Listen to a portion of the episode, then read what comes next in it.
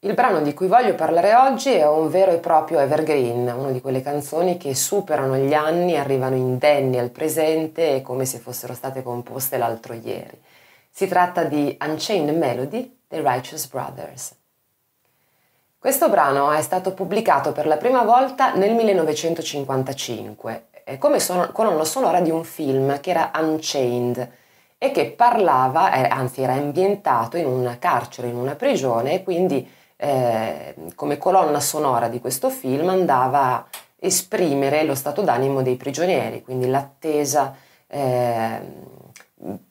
l'attesa insomma, della libertà, dell'uscita dalla, dalla prigione. Il brano fu interpretato quindi non dai Righteous Brothers all'inizio, ma da un altro cantante e uscirono anche parallelamente, sempre quell'anno, eh, altre due versioni, di cui una eh, strumentale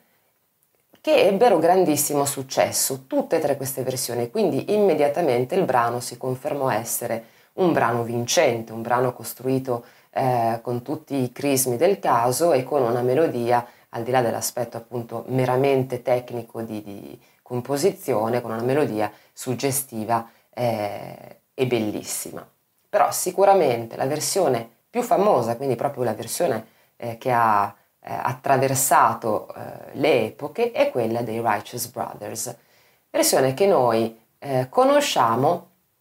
soprattutto perché colonna sonora di un film un po' più recente rispetto al 55, ossia Ghost eh, con Demi Moore e Patrick Swayze. Eh, insomma, c'è la famosissima scena dei vasi di terracotta dove eh, suona appunto Unchained Melody. Questa canzone è stata reinterpretata da tantissimi cantanti, sia ehm, insomma, cantanti del passato, quindi vicini all'epoca in cui è stata pubblicata, eh, la versione dei Righteous Brothers risale ai primi anni 60, quindi Elvis Presley, eh, Roy Orbison eh, e poi ancora più recentemente Michael Bolton. Addirittura ci sono delle versioni degli U2 e una versione degli Smashing Pumpkins di questo brano.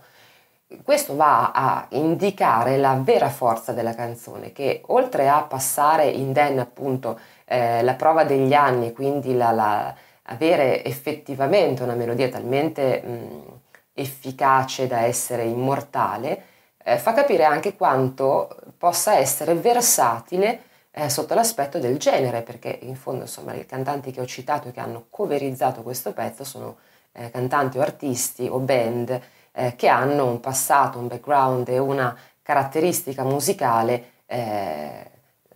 singolare, insomma, ognuno di loro ha una strada completamente diversa. Eppure questa canzone si presta perfettamente, ogni sua versione è vincente a prescindere dal genere eh, in cui viene arrangiata quindi e riproposta.